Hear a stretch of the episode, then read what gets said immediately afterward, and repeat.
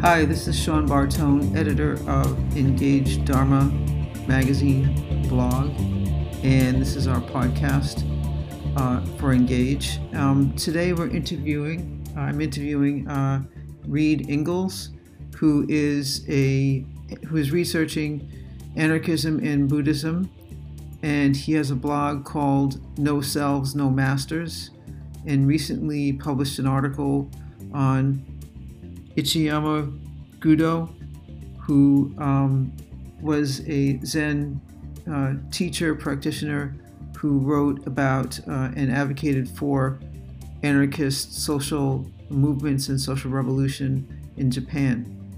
Reed has also done extensive studies of the history of anarchist thought in Buddhism uh, in the past and his encounters with recent authors on the subject of anarchism and Buddhism and how they do or don't uh, connect.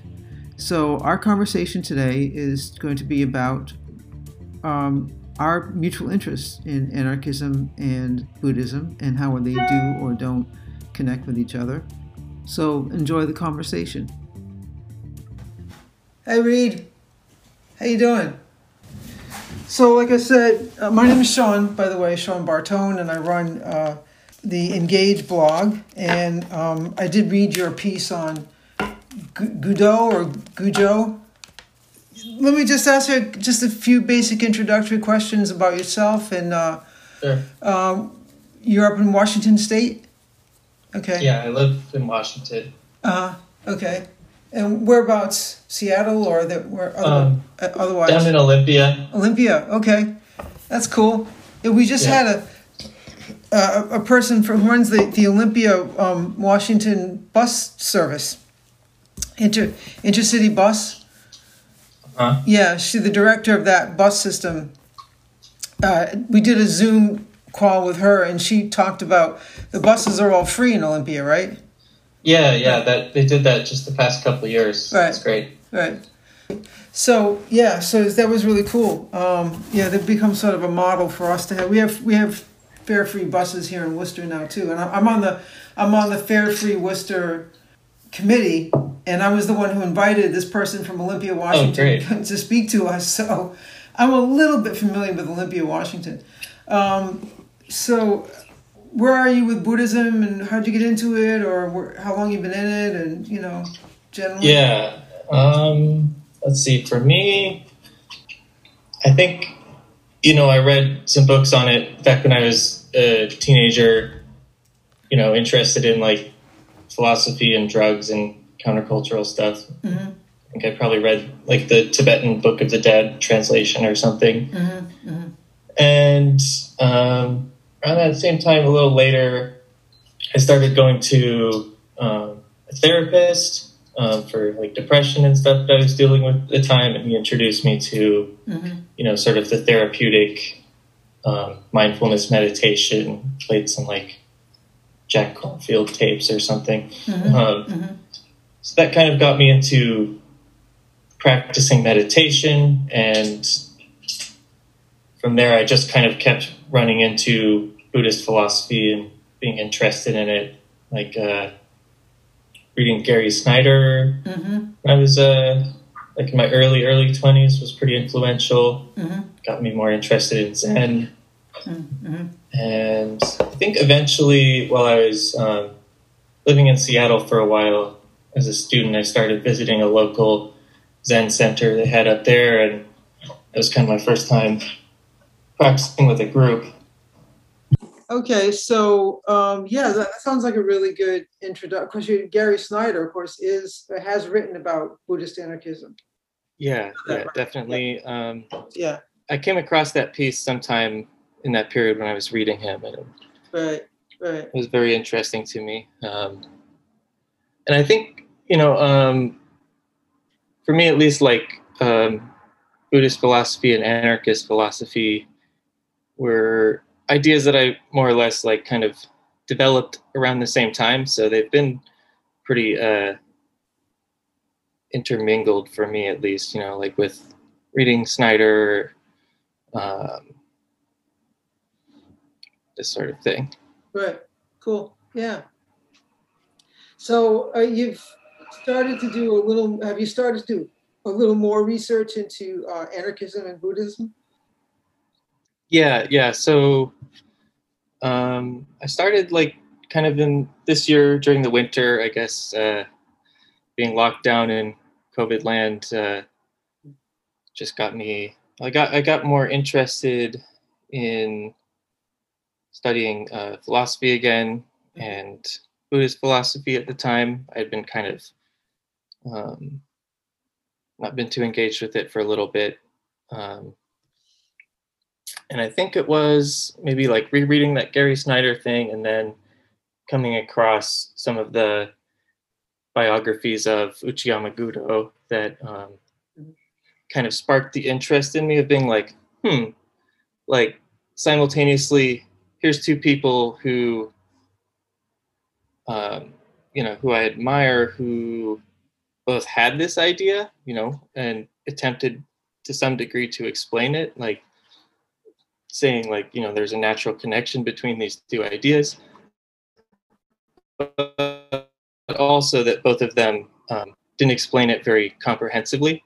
Right. So that kind of like right. sparked my curiosity of being like, so on the one hand, these two like, you know, very uh, intelligent, accomplished people um, think there's something to this, but also nobody seems to give it more than kind of a cursory like mm-hmm. kind of glossing over. So that that got me interested in like, well, really like looking at it much more um, like critically and trying to like flesh out um, sort of what it is these people are getting at and you know uh, i guess inevitably adding my own spin on it yeah so what where do you see the where, what are the connections for you uh, between these two yeah i guess um so a lot of a lot of these uh, like people like Snyder or Gudo kind of start from a place of sort of general principles like um, things like compassion, Buddha nature, um, kind of pointing to the fundamental equality of all beings. Um, mm-hmm. And from there, they they sort of take the stance of, well, that means that we have to act to protect other people, other beings in the world, um, act compassionately. Um, yeah, but I guess digging a little deeper beyond those, because that's something that you find in nearly every major religious tradition is like an anarchist current. Right. People have done that with Christianity. They've done it with Judaism, mm-hmm. Um, even with Islam. Mm-hmm. Um, so it's it's kind of pointing to it I think some fundamental kind of uh, ideas or practices about what a certain attitude towards compassion and well-being for others mm-hmm. um, looks like is actualized as in the world mm-hmm. and so i think that's kind of a, a point of unity between a lot of religious traditions and anarchism but i also wanted to go a little deeper into some of the like unique philosophical or practical features of Buddhism. Mm-hmm. Um, so I'm still kind of early uh, in the research. I haven't um, mm-hmm. got like a super solid conclusion yet. But one um, place that I have explored so far that's interesting is uh, in kind of the uh, the three marks of existence system. Yeah. Often, often pointed to in Vipassana and other uh, meditation practices. Um, so that's the um, existence of dukkha, um, anicca, and anatta, so not self, impermanence, and suffering. And on one hand, I'm kind of hesitant about like speculating on those because uh, I think for the most part, their fundamental like usefulness is for just analyzing sensory experience. Mm-hmm. Right. Mm-hmm. Um, but uh, I can't really resist, I guess, uh, uh, contemplating them in like a larger picture. So one thing that, for example, like um, anatta, selflessness, um, points to for me at least is uh, just the fact that there is no one in control necessarily uh, from like an internal perspective um, realizing that and the impermanence and the friction caused from not realizing it that becomes clinging, clinging and grasping and suffering um, comes from this idea of trying to like rule or control the idea that there's somebody in charge when really it's what's going on is the interplay of all of our sensory experiences moment to moment mm-hmm. Mm-hmm. and from that you can kind of you know imagine how that applies to the uh, the real world the social world the political world is authority being mm-hmm. um, kind of a, a, an illusion that we believe in you know it's a tangible illusion. It has real effects on people just like the idea of a controlling ruling inner self is but ultimately doesn't really accord with nature or um, how people actually kind of get along in the world. Uh, right right. so that's kind of like a i don't know like a phenomenology kind of um, parallel between the two philosophies. Um, and also in my work so far, I've spent a lot of time just pointing out the ways that they aren't similar. Um, so I think, as well as like searching for comparisons and similarities, it's important to like uh, take a critical approach. Yes, definitely. Yeah. Right. Because so, I, I think, you know, I mean, it depends on what you're looking at, but I think most forms of Buddhism today, whether Asian or Western, have, are quite authoritarian. Mm-hmm. And in terms of, that's in terms of their structure, right? That's, that's that's in terms of their actual institutional structure. Who's in charge? Who gets to do the teaching? Who is the student? You know, so called, um, and um, who gets to interpret Buddhist scripture or Dharma or practice even in a particular way and set set the standard or the model for what we're supposed to follow. Um, and you know, it's quite authoritarian, even even in its kind of more democratic form in the United States. Um, and the to me, the anarchist notion or the anarchist view of Buddhism is that you know we have to liberate ourselves, and that it's it's it's it's um, we're not dependent on a teacher or a guru or a lama. Um, and you know, my, my my personal view on it is that I I was was inspired by the notion in I don't know which Pali scripture it is, but that we're supposed to become independent in the Dhamma, and that mm-hmm. once you learn the Dhamma and you can do it yourself, then you don't need to rely on other people to teach you. I mean, and, and my opinion is that basically I can learn from everyone. I, and I'm willing to learn from everyone. But no one is the teacher for me. You know what I mean? And um, so, and the goal, according to what the Buddha said, is to become independent in the Dhamma so that you can mm-hmm. actually teach yourself.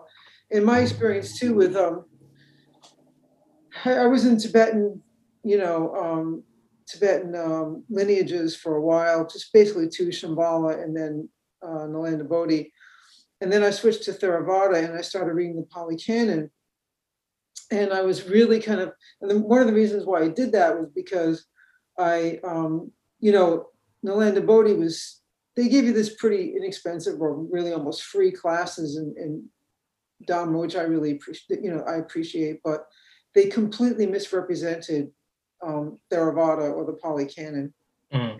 It just didn't make any sense to me the old Mahayana superiority conceit right. kind of thing. Yeah, or they they were actually trying to present it as, but they present they, they just it just didn't make any sense. I thought this this can't be it. You know, I mean, it's it's the Tibetan version of Hinayana as they call mm. it, right? It's the Tibetan version of it. But um, and then I just started, you know, I started going to a Theravada uh, uh, Sangha, actually a Sri Lankan immigrant mostly immigrant Sangha. and I started reading the uh, Pali Canon myself. And, and these days you can get it online, like Access to Insight. Yeah, Um, great resource. fantastic. You can read it. Um, and as I was reading this stuff, I was realizing that this stuff is really pretty basic. There's nothing really so difficult here that you need to have a college degree or a special teacher or anything. You know, if you have basically an eighth or a 10th grade education and you can read, then you can understand the Pali Canon. Just read it, you know, just read it yourself. You'll get Mhm. it. There's really nothing terribly complicated about it. I mean, there are passages that are more sophisticated, a little bit more mysterious, a little bit more kind of um, enculturated in the deep past, the ancient past, and, and so on, that might need some interpretation. But the basics are completely understandable by anybody with a grade school education or maybe 10th, 8th or 10th grade education. hmm So, um, you know, it's like, and, and it, it, I found it to be incredibly clear exactly what it was trying to say. Um, and um, so got me in, I'm starting the idea that I'm going to teach myself. I do not need lamas. I don't need acharyas. I don't need certified teachers. Um, I can, I can, you know, and, and plus not only that, but there's just so much available on the web now in terms of books and podcasts and articles and a great many of this, the academic scholarship on Buddhism is freely available on the web hmm from open, um, you know, open source uh, journals, academic journals. Um, you know, teach yourself, and and that sort of eventually evolved into we we are ultimately our own liberators, and to stop locating the idea of liberation in a Buddha, whatever that is, you know, mythologically a Buddha, if, if there's such a person ever existed, um, or a uh, or, the Dhamma or the Sangha. Like the Sangha is just a peer group that kind of reinforces everything. hmm Um, and even the Dhamma is like the Dhamma is there to ask you questions and make you think about things in a way that you might not do on your own by yourself. That's how I treat it. And that um, and that basically I am the I am the source of my own liberation. You know, a- and, in fact, Buddha teaches that, right? I am the source of my own liberation. I, it's not it doesn't come from outside of me. It's I make use of these things to help me become liberated. But I'm the source of my own liberation. It's to stop externalizing it in a religion or a teacher or a group or whatever. So Yeah. you know, yeah. And then Well- yeah, go ahead. Oh no, yeah. I just think that is definitely another another point, um, especially emphasized in like the Theravada scriptures, early Buddhism, whatever you want to call it. Um, that I think is useful and attractive and somewhat anarchic. Is that you know non non uh, reliance on external things. Although you know also, I think the the sangha aspect is important as well in sort of like a communal sort of way like having um, having supportive community and friends to help practice and improve yourself Mhm. uh, i think there is one sutta where the buddha was like uh, made the remark that like the uh, having having good friends is the entirety of the spiritual life so Right. implying that you have you know supportive community around you to help you practice Right. but it doesn't say anything about having a strong authoritative teacher just friends Right. Yeah, friends and the friends don't have to necessarily be um, like part of a Buddhist organization. Mhm. You and me talking on Zoom, right? Or Yeah. Um, so uh, and and I think also in terms of the sangha that that is again when when you remove that teacher or lama from the sort of that kind of hierarchy, right? So where the teacher is the one who's responsible for the care of the members of the sangha and so on. Then it's up to the responsibility of the members of the sangha or the group to care for each other. That's Mhm. where the communal aspect comes in, that we have, we're responsible to take care of each other and not rely on a, on authority, you know, basically like we're all the little kids in this family and, you know, the mommy and poppy teacher are going to take care of us. You know, it's like, no, we have to be responsible for each other, which means that I learn the Dhamma and I practice so that I can help you and you learn the Dhamma and you practice so you can help me. You know what I mean? It's, There's a mutual aid here, not uh, a hierarchy of, uh, of uh, external authority from a teacher. So that's kind of like, you know, that's kind of like my take on it. You know, this, yeah. hmm Yeah, and I think uh, several like kind of early European anarchist writers noticed once Buddhist literature is becoming available in Europe, they noticed, you know, similarities between their ideas and the movements they were describing, and you know, some of the uh, features of like the early Buddhist community. I think uh, like there's a famous French geographer Élisée Reclus who was a big anarchist writer um, in the late 1800s.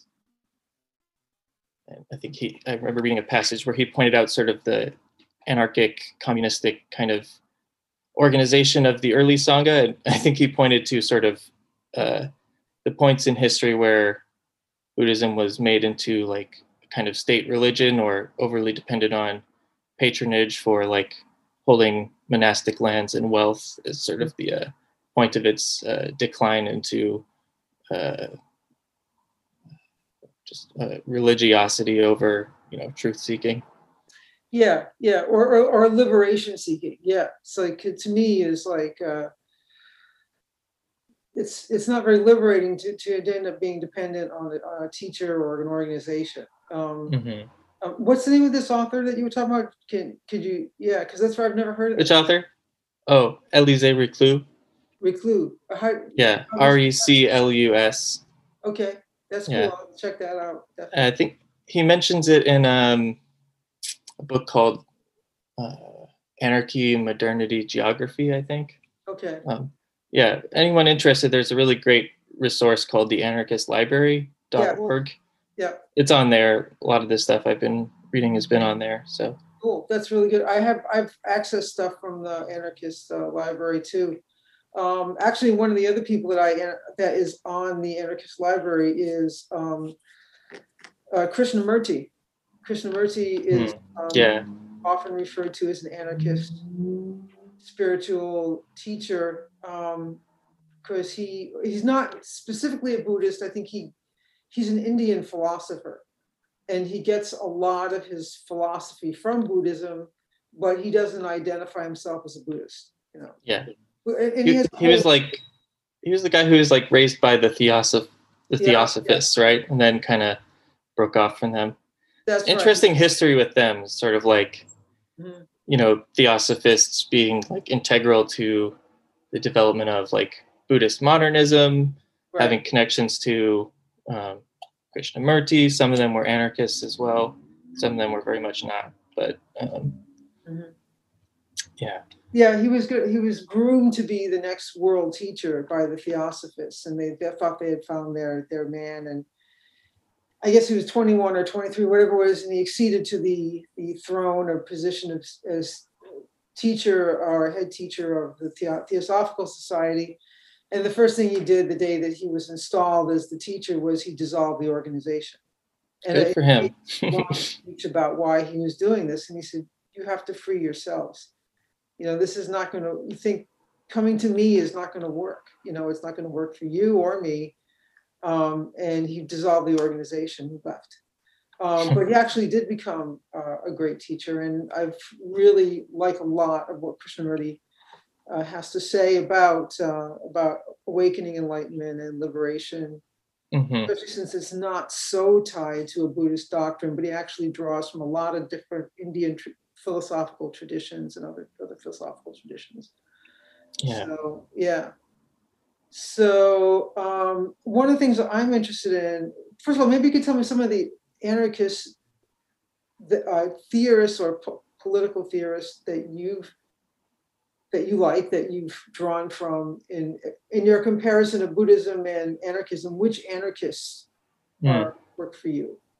Sure. So yeah, like the anarchist uh, philosophical tradition is uh, just about as diverse as the Buddhist one. So there's um, any kind of anarchist philosophy out there. There's so many different directions people take it. I think like a general way of stating like a core assumption of all the anarchists out there is that you know they make a critique of power um, as related to like hierarchical social structures ruling people and another key idea being that the state or government or generally like institutions of law and rule um, aren't neutral institutions but that they rule for themselves in a sense. So that differs from like the socialist or communist um, marxist kind of ideal that it's a neutral institution that you can reform from within whereas anarchists kind of see it as like the people who act within governments and states um, necessarily have to conform to the rules of the state, and so they end up reproducing it. Um, so that being said, um, myself kind of within the school of thought of like anarchist communism, um, as advocated by Peter Kropotkin, um, very influential Russian uh, scientist and anarchist writer. Mm-hmm. Um, and then I guess in more modern times, uh, I was deeply influenced by the work of Murray Bookchin. He's an American um, philosopher, lived in Vermont, New York, mm-hmm. kind of on the East Coast, your neck of the woods. And he was very much in that kind of tradition of anarchist communism and then sort of updated it to include a lot of ecological thought. Yeah. And just kind of dealing with uh, modern problems. He especially advocated like a form of kind of federated communal direct democracy that he called communalism. Yeah. Um, so yeah, those. I'm a Bookchin fan myself. That, yeah. for that reason, because he actually worked out a system of self-governance that would actually work. You know, yeah. That was yeah. actually pragmatic and doable. You know. Yeah and doing this research and also being a Bookchin fan is kind of funny because he really had a bone to pick with sort of um, new age mystical spiritual anarchists. Um, mm-hmm. and i think uh, for the most part he was right. So um, what sense? he, uh, just like he a lot of times spent a good deal of his energy criticizing the uh, sort of anti-rational kind of you know cosmic oneness sort of floofy stuff right, right, that right. people would bring up. And i think you know he was kind of a jerk about it but um, for the most part he was right. Um, there's a there's a scholar that i've learned about recently this year and i've been really interested in named hakugen ichikawa. He was a um, japanese zen priest and uh, professor. Mm-hmm. And he was from like kind of working from like 1930s to the 70s or so. Um, and he spent most of his career after the war just like ruthlessly criticizing zen and japanese buddhism for their collaboration in um, japanese imperialism yeah. Mm-hmm. yeah. and he um, in a few of his works put forward uh, another idea you know um, called it Buddhist anarchism communism or um, shunyata anarchism communism, so emptiness, as his sort of um, solution to the problem of collusion, like Buddhist collusion with violent institutions. Yeah. Um, yes. Yeah. He didn't really explain it very much. Um, he just sort of put it out there, from what I can tell, as this idea. But what I've been trying to do is read through what um, work of his I have access to and mostly look at his critiques of Zen and um, Buddhist ideology to try to figure out what his kind of like ideas for what needs to change about it are. Um, but one thing he, he definitely points, he makes very similar criticisms to Bookchin, sort of criticizing the sort of mystical anti-rationalism that became popular in like discourses around Zen for example, as being like, um, I'd say lending itself to kind of accommodationism with whatever is, just being kind of going with the flow Right. as being a big issue, and the lack of uh, concern for discriminating rational thought in favor of sort of a mystic oneness, it's all goodness kind of feeling. Yeah, right. So I think his criticisms are really useful for kind of understanding like what's wrong with Buddhism that has allowed it to, you know, collaborate in war and fascism pretty enthusiastically at different t- times in history. Right. And, and Um, cleansing and genocide and yeah, exactly. right, right. Yeah, and, and I think kind of a point that I've been coming to from that criticism that he makes and others just reading about, you know, the the bad history of Buddhism is. That um or I think his his specific quote that got me thinking about it was if Buddhism is to possess possess social thought, it must take the form of Buddhism, anarchism, communism Mhm. was his his uh I think phrasing of that. And it's interesting because what he's saying is that for the most part, Buddhism lacks a social thought or like an ideology of society and politics. Mhm. So what ends up happening is if you lack that um, as an institution or a movement or an individual, most likely thing is you're going to end up accepting all or parts of whatever the dominant ideology going is. Yeah. So his proposition was, I think, you know, if you want to make um, Buddhism or Zen a movement for liberation, like liberation theology or Dharma, um, you need to have like an ideology in place which is able to kind of resist um, the currents uh, of the times of people in power and maintain like a consistent uh, coherent kind of rational opposition. Because otherwise um, you know you just it it just kind of ends up getting assimilated into whatever is going on at the time which is usually bad Right. Um, yeah, there's, a, there's sort of the whole notion of Buddhism adapting to different cultures and societies as it goes from one culture to another, which is a good thing. But on the other hand, it also gets assimilated and co-opted, you know, and Mhm. generally speaking, Buddhism has been adopted usually by the elite and the ruling class before it was adopted by lower classes or you know the people. Um, so I don't really know of any examples where Buddhism went to the people first, and before it got to you know the existing uh, priesthood, uh, you know, or the existing uh, ruling elite, or the existing Mhm. scholastic elite, philosophers, whatever. So, and and I'm not against philosophy and scholasticism or anything. It's another thing to learn from, you know. Uh, but yeah, so that's kind of the other side of it, you know. Um, uh, Yeah. Yeah, and the, kind of like what that kind of brings up for me too. I don't know what you think about this, but first of all, it came to America first amongst uh, immigrant uh, populations from Japan and China. Mhm.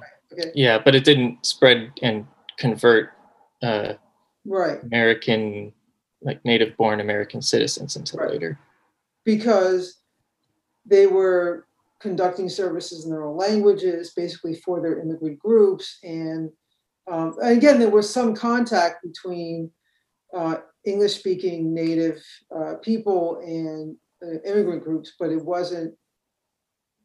They, the two hadn't merged at all. I mean, let's face it, just they were in contact with each other, they knew about each other, but they really were not doing this together. You know, they were. It wasn't a.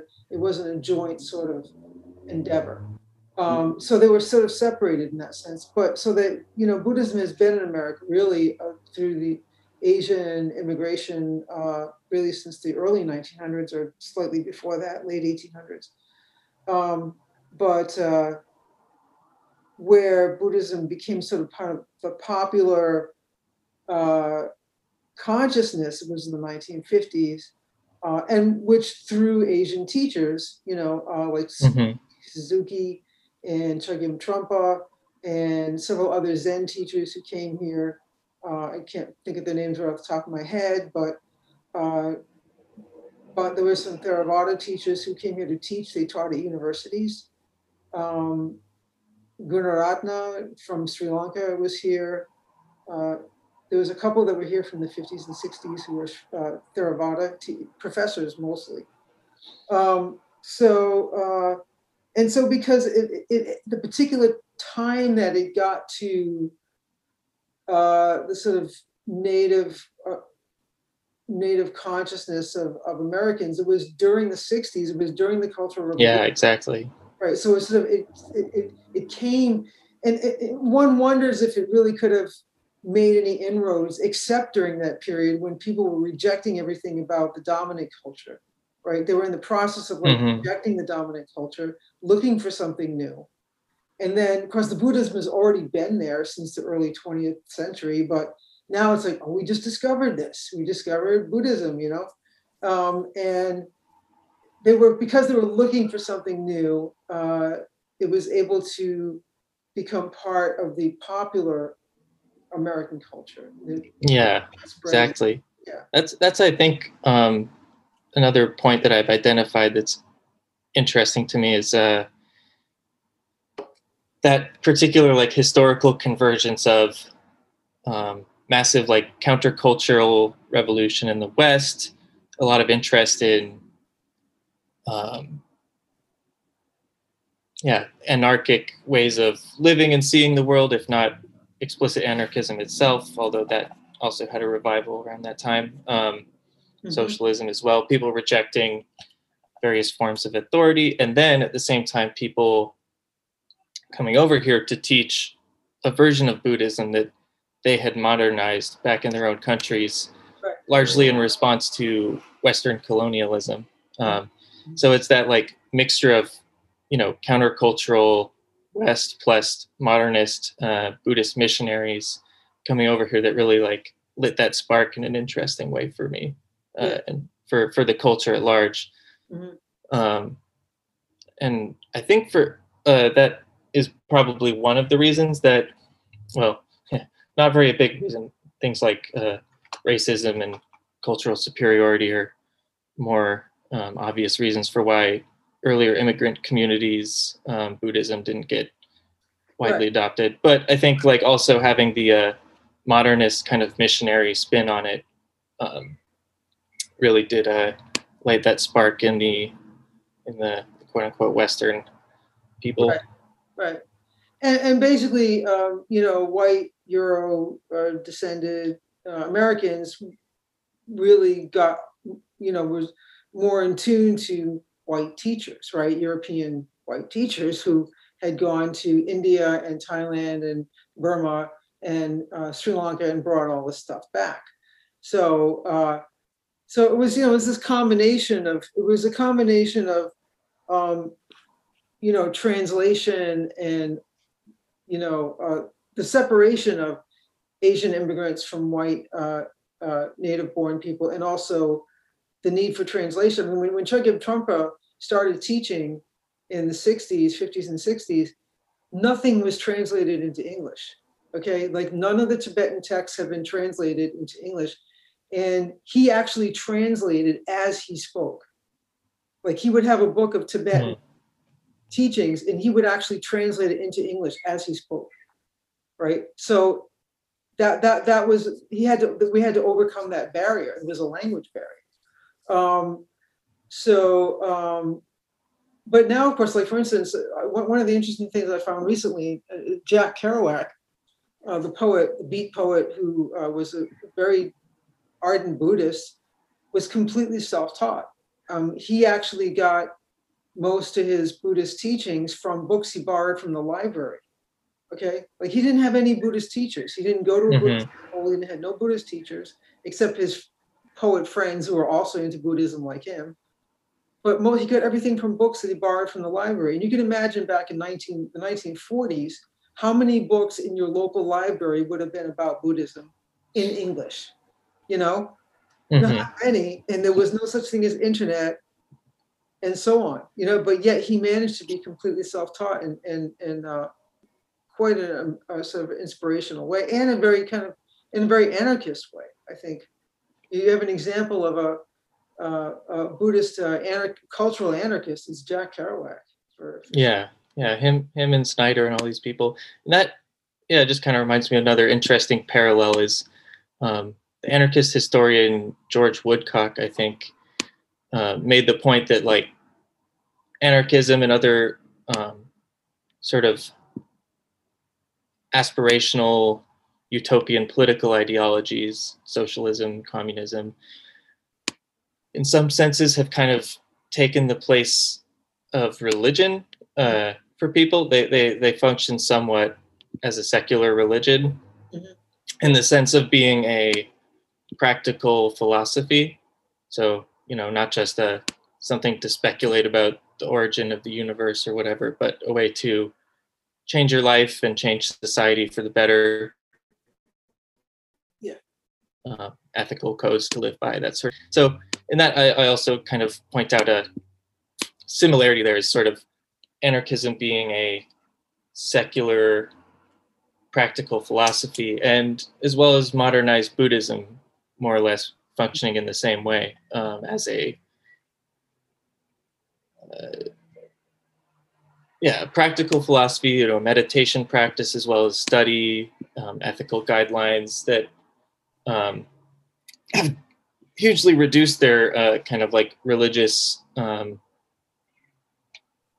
trappings and decorations if not totally eliminated them in some places. And that's that's been kind of a goal in some ways of um, movements like anarchism to come to a kind of a practical philosophy which encompasses social, personal, interpersonal, political liberation. Yeah. So that, that's that's kind of a point of convergence for them that I find to be interesting as well.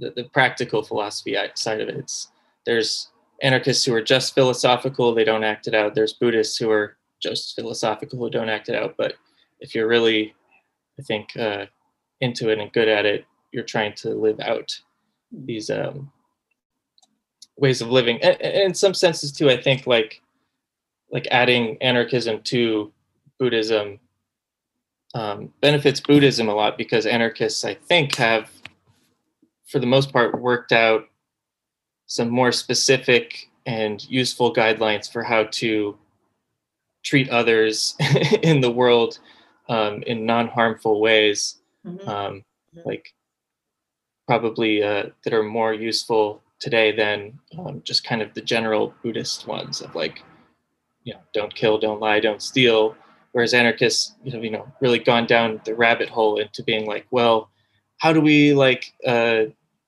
how do we figure out ways of doing transformative justice for people who have hurt others but we don't want to punish them either and try to make you know social healing happen it's like mm-hmm.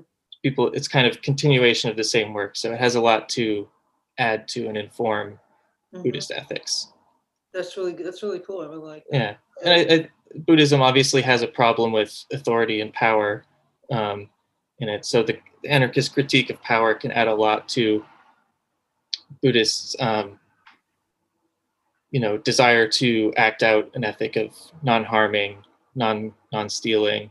Um, that's our, these uh, kind of the sila side of the trainings um, in, in ways that respond to kind of like modern abuses of power and hierarchy.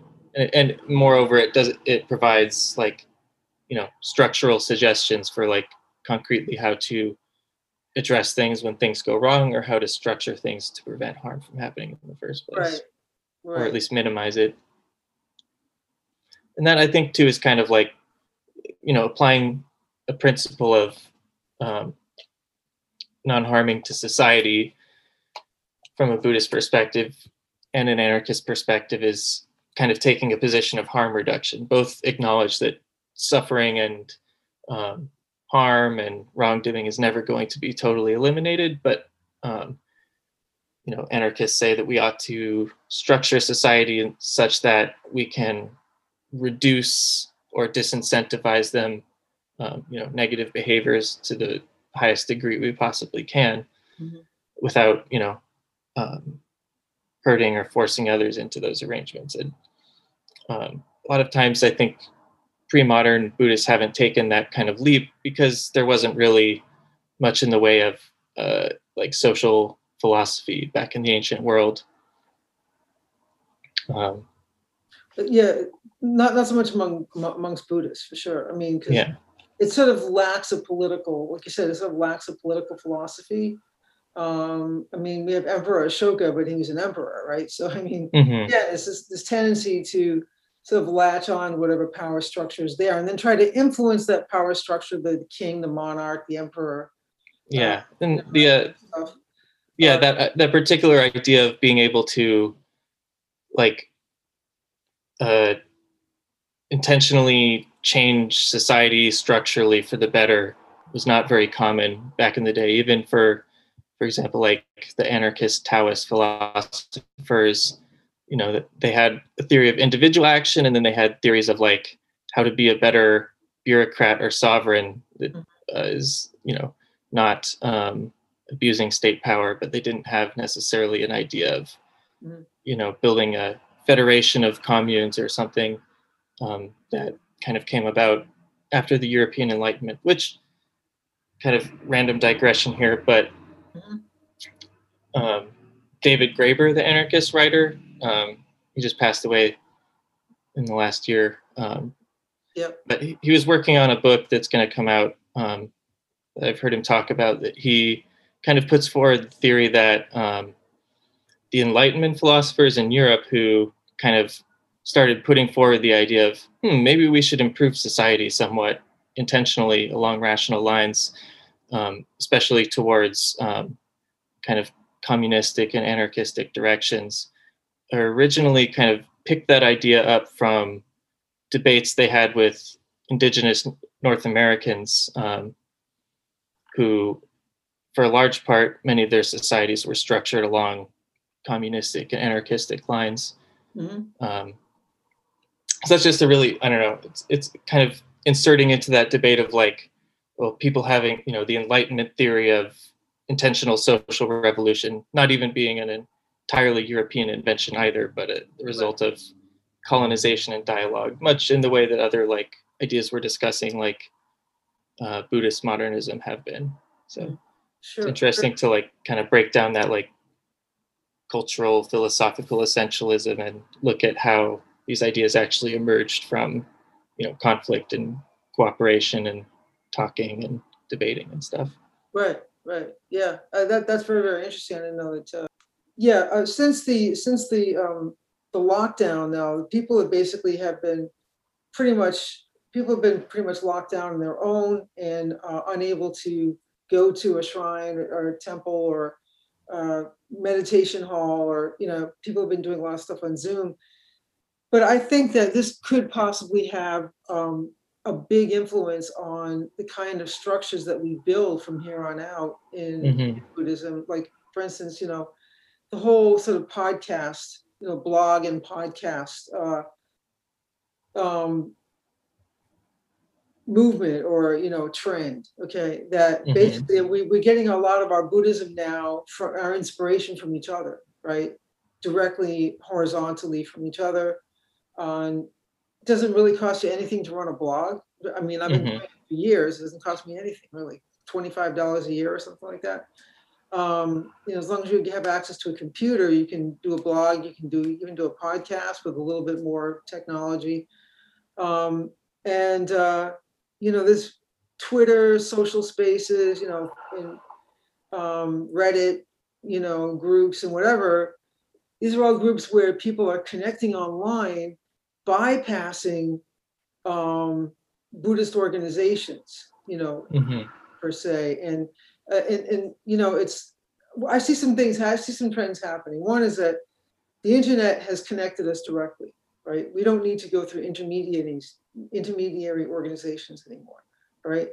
We're connecting directly through the internet. We're co- connecting through Zoom. We're connecting through uh, social media. Cheap paperback books, relatively speaking, are readily available, and so people can learn the Dharma themselves. You know, through two teachers, but you don't have to go see the teacher. It's like you get the book, right? You can read Mhm. the book yourself, right, and then discuss it. Um, uh, I think these kinds of, especially the internet, is dramatically changing the way that Buddhism is being practiced, in, at least in the West, and I think in, in I, I can't say because I'm not there, but I would think in Asia as well. Um, that people are connecting directly to each other and learning from each other rather than going through some kind of intermediary teacher or organization. Now, I don't know what you think about that. I mean, your work now, you have a blog, and what do you think uh, from that, that perspective? Um, yeah, no, I mean, I think that's definitely a thing.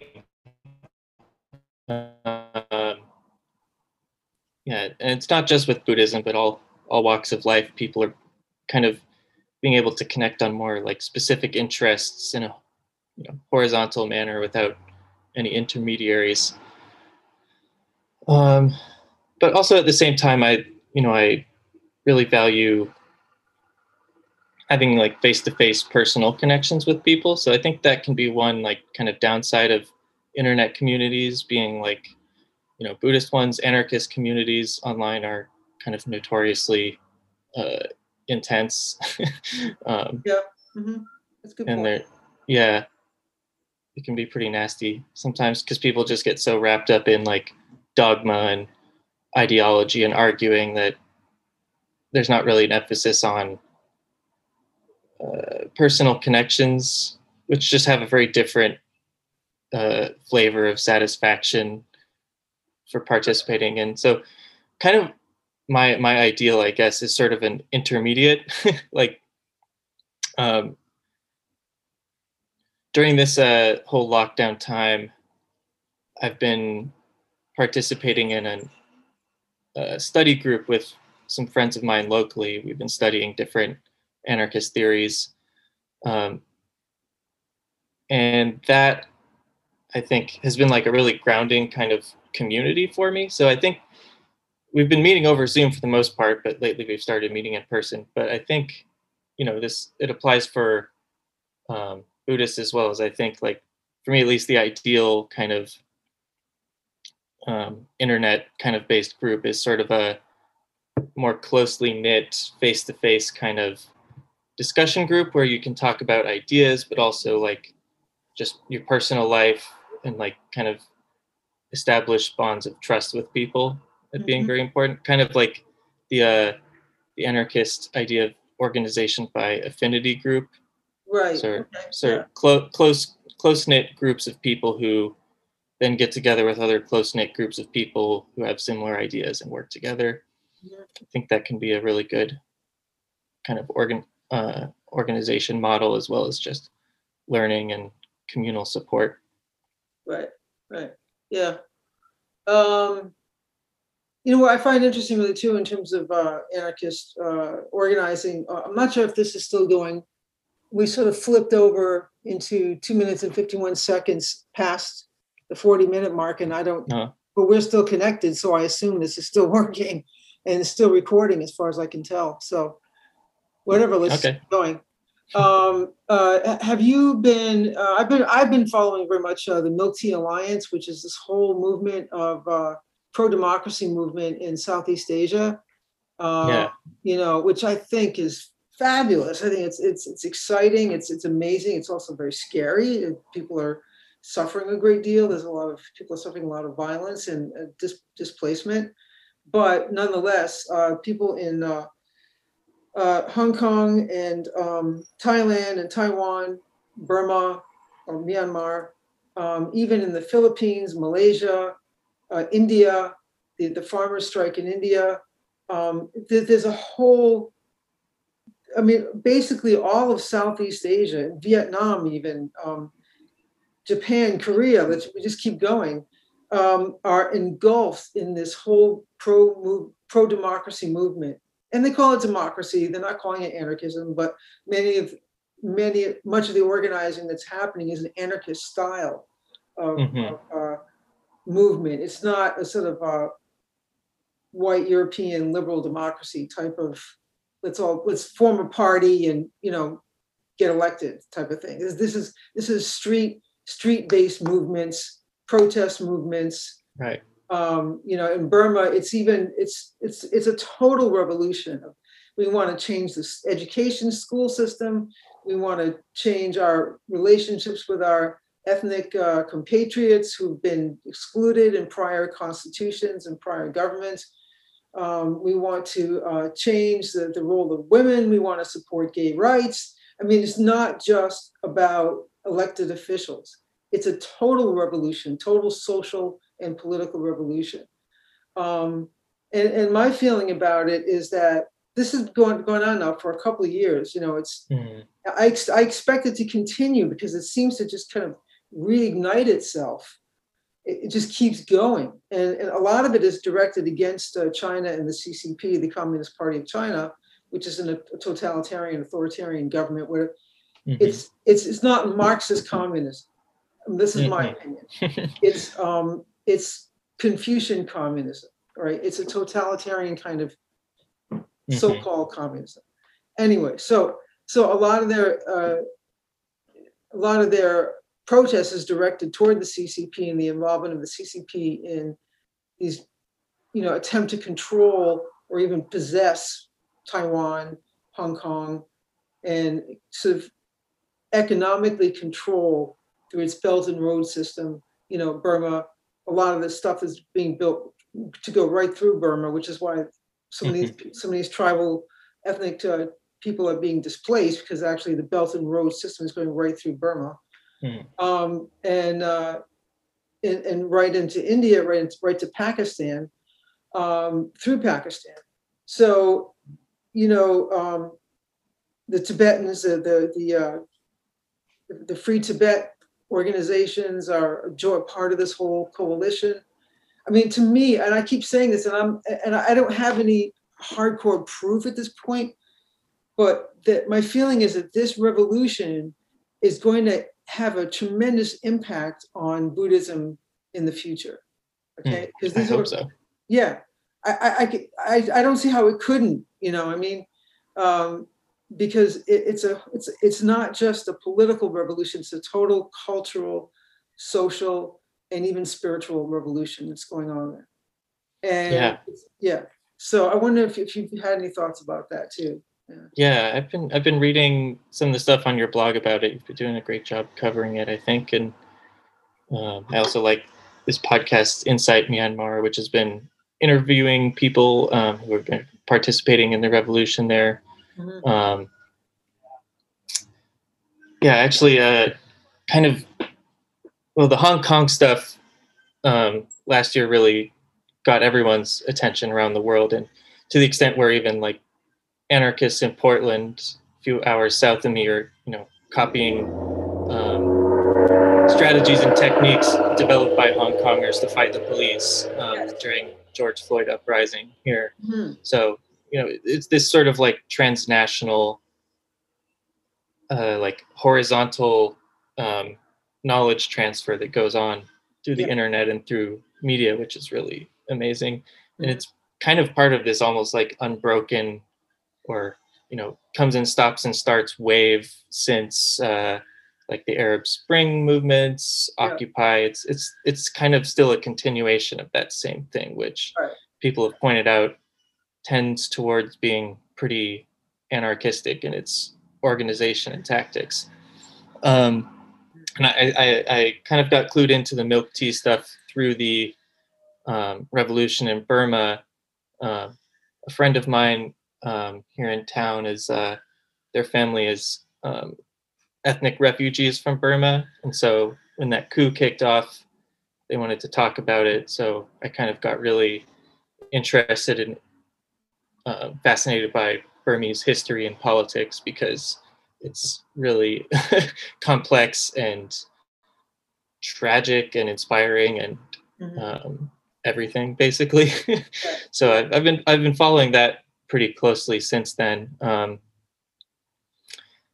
and I think it's it's really amazing, like how strong the uh, the revolutionary uprising is there. You know, uh, people here will, you know, radicals will be like, we should have a general strike, blah blah blah. But they're they're like having a for real general strike going on for months to topple the government. It's you know really incredible. Um, especially considering the level of violence and totalitarianism they're up against. Uh, and that kind of, I guess, points me to a particular idea I have about um, social movements and anarchist, the role of anarchists and anarchist ideology.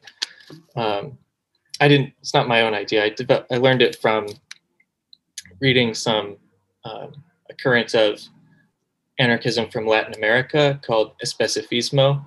Mm-hmm. Um, it's a really good, uh, there's some really good pieces um, that have been translated kind of detailing their ideology. In a lot of ways, it's just kind of standard anarchism, but what they, something that I've learned from it that has really changed my thinking has been they make the point that the role of anarchism is not to make more people be anarchists or make everybody be anarchists and then we have a revolution and institute utopia or something like that. But um, it's instead they, they they frame it as like an engine or a motor that exists within social movements driving them forwards mm-hmm. um, towards greater and greater kind of practices of freedom. Yeah.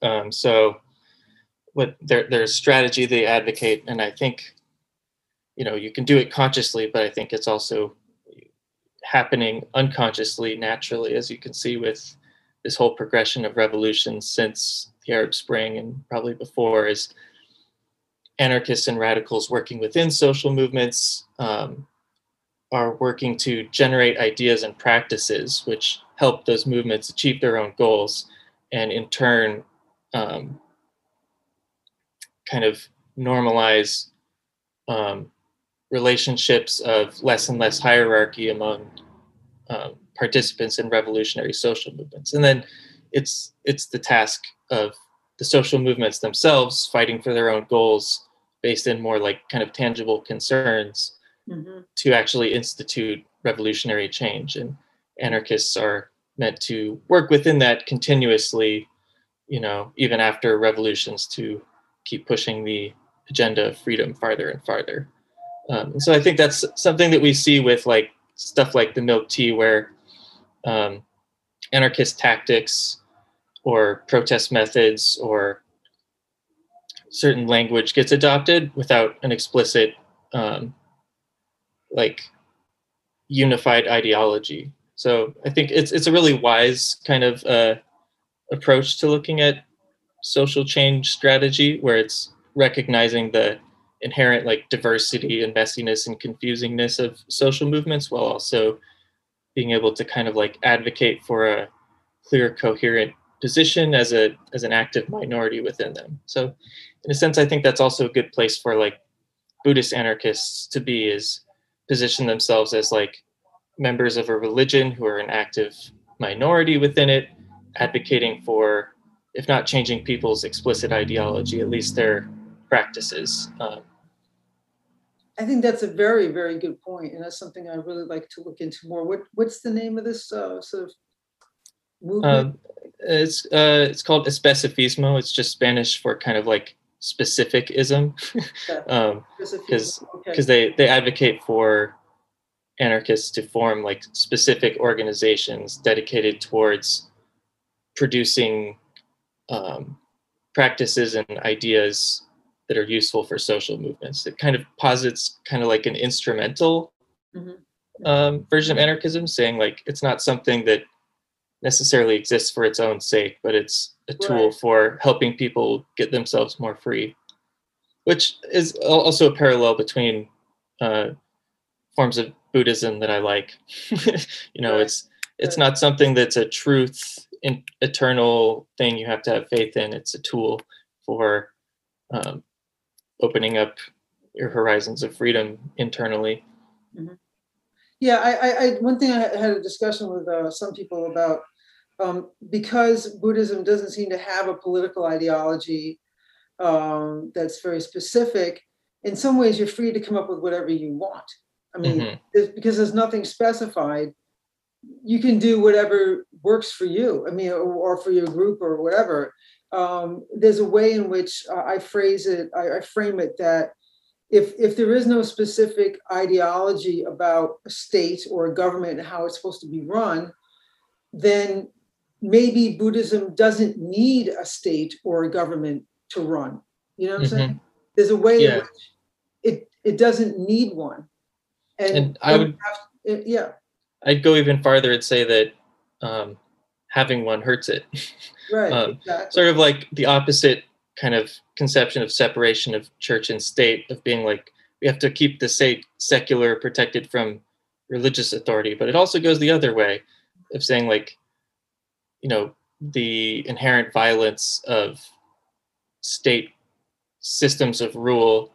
You know, the uh, I think the the term is like monopoly on legitimate violence that the states hold um, when it significantly like intermingles with religion it really hurts the uh, you know kind of like the ethical core of those religions Yeah, I, I agree with you. And there's a way that that in anarchist Buddhism is almost implied by the fact that there is no political ideology specific. There is no, you know, specific political ideology. So anarchism could work just Mhm. like as well as anything else. And um, we could we could establish uh, anarchist co- uh, communes or or sanghas, if you want to call them that. Uh, you know, as well as we could you know, as well as other, any other sort of organizational form. Um, even in the recommendations about, it, there's, there's very little in the way of economics in, in Buddhism either. Mhm. But, but to me, that just seems, well, you're free to come up with whatever economics works for you. And there's a way in which, because there isn't anything specific, it, Buddhism isn't tied to a particular place or a particular time, right? It's not tied to Greek democracy. It's not tied to, uh, um, it doesn't have to be tied to um, imperialist or monarchist uh, form, forms of government. It's not tied to um, bourgeois um, parliamentary style governments either. You know, it's Yeah. not tied to any of that. It's not tied that that that freedom to choose is really important because Yeah.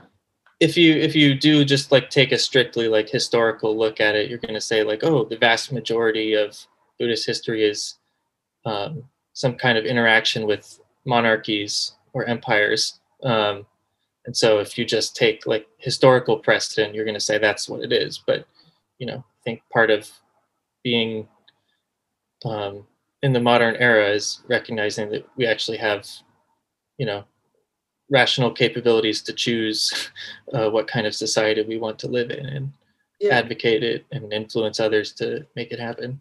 exactly. Exactly. It's true.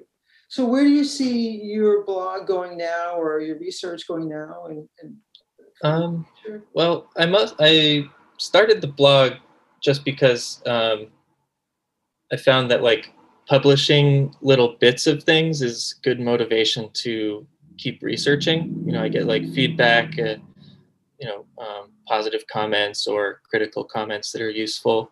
Mhm. Um, so that's been, mostly been the inspiration for the blog is to just have an outlet for publishing and getting feedback on the research and being able to discover new stuff. So um, I'm just going to continue with that for now on. You know, uh, there's a lot of different dimensions to this. I want to be able to like flesh out, make a good case for coherently. So I'm right now. I've been working on um, kind of history, Mhm. biography.